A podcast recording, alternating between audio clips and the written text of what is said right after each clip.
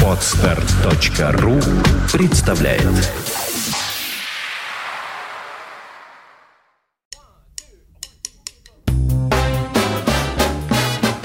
Слушать здесь.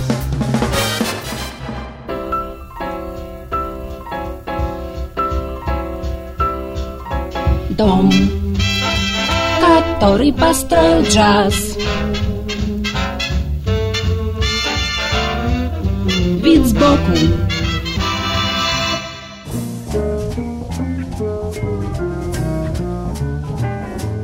Всем привет! У микрофона Андрей Соловьев. Завершая последний выпуск из серии подкастов о брасс-роке, я, помнится, отметил, что это одно из немногих направлений в музыке 20 века, которое, возникнув на рубеже 60-70-х годов, практически не имела ни продолжения, ни преданных последователей и завершила свое существование, не дожив до середины 70-х. Отчасти так оно и есть, но вывод этот, как ни странно, даже я сам могу принять с определенной оговоркой. В Соединенных Штатах и в Великобритании, где был замечен наибольший интерес к брасс-року, волна увлечения этим направлением действительно быстро спала. Но в нашей стране многие стилистические находки, сделанные ведущими представителями брасс-рока, оказались удивительно созвучными эстетике вокально-инструментальных ансамблей, так называемых ВИА, в состав которых частенько входили духовики, имеющие представление о джазе, о технике и манере оркестровой игры. Многие ранние отечественные ВИА создавались в период вполне искреннего увлечения рок-музыкой, однако официальная политика концертных организаций не оставляла шанса для выхода на поверхность действительно оригинальной музыки западного уровня. Правда, репрессивная политика касалась больше англоязычного репертуара, жестких аутентичных гитарных звучаний, а вот аранжировки для духовой секции никого особенно не раздражали, и если что-то не получалось так качественно, как у Blood, Sweat and Tears и Чикаго, то не по вине цензуры, а вследствие недостаточного опыта отечественных исполнителей. Одной из самых любопытных попыток адаптировать идеи брасс-рока на отечественной почве мне представляется творчество тбилисского ансамбля «ВИА-75». Там, где не хватает техники, на помощь приходит энергия и азарт, который чувствуется в каждой композиции, записанной этой группой. Это действительно был не просто прибыльный ансамбль, играющий модную музыку, а творческая лаборатория, в недрах которой рождались то альбом, объединенный общим замыслом, то мюзикл, то рок-опера. По сути, история ансамбля начинается с постановки музыкального спектакля «Альтернатива». Одно название это чего стоит. В 1980 году группа выступила на легендарном Тбилисском рок-фестивале, который многие считают самым значительным событием в истории отечественной доперестроечной рок-музыки, и заняла там призовое место. Любопытно также, что в записи альбома, фрагмент которого я предлагаю сегодня вашему вниманию, принял участие выдающийся азербайджанский пианист Вагиф Мустафазаде, который случайно оказался в Тбилиси, зашел в студию навестить старых друзей, еще в 60-х он работал пианистом в грузинском ансамбле «Арера», и сыграл небольшую, но эффектную партию фортепиано в заглавной композиции нового альбома группы «ВИА-75». Вскоре музыканта не стало. По иронии судьбы, этот, не совсем джазовый материал, оказался последней студийной записью выдающегося джазового пианиста. Вот как звучит эта любопытная вещь.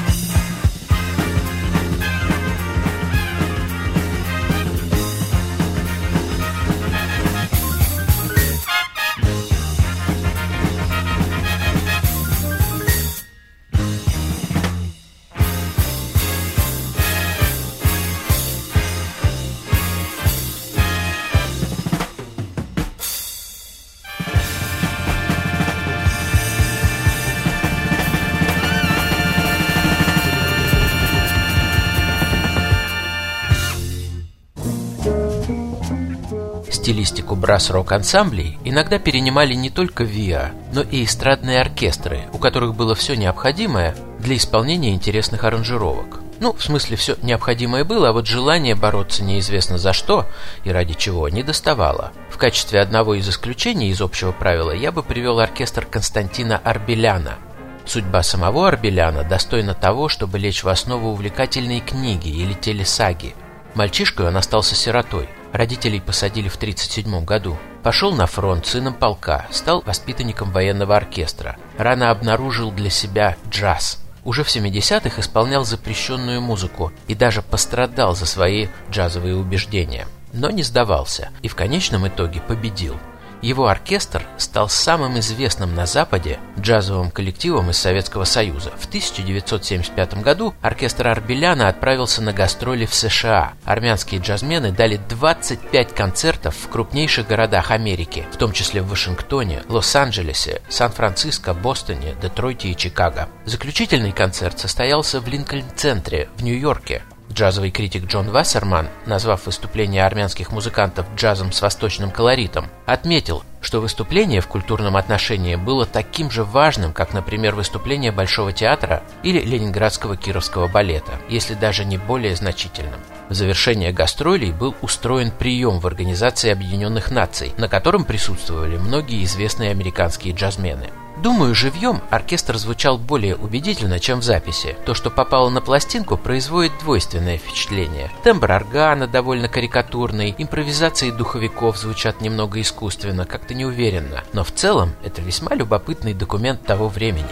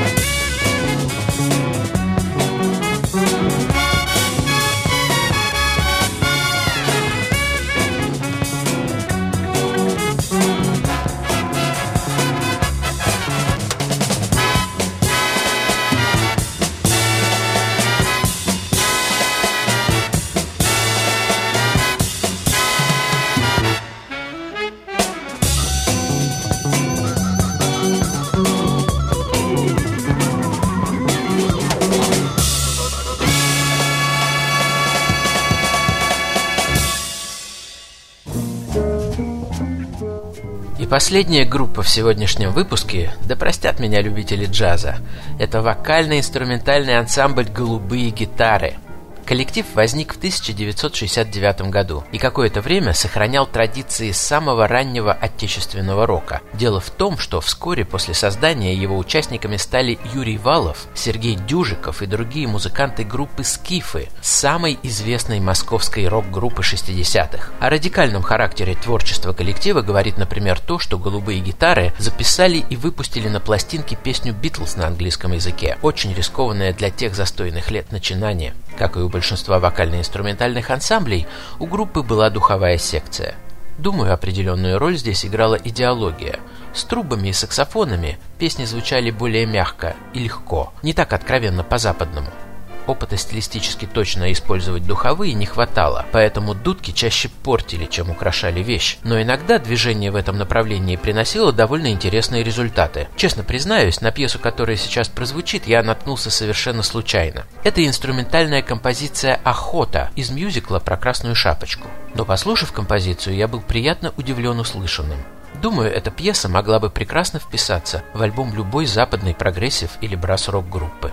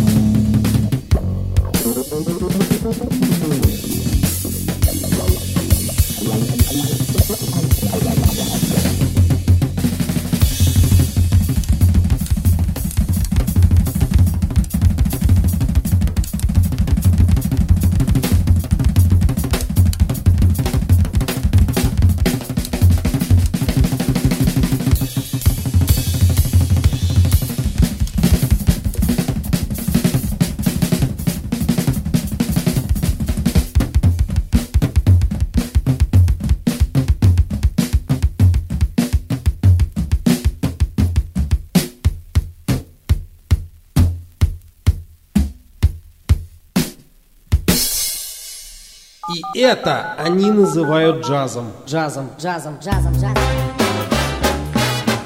Слушать здесь. Скачать другие выпуски подкаста вы можете на podster.ru.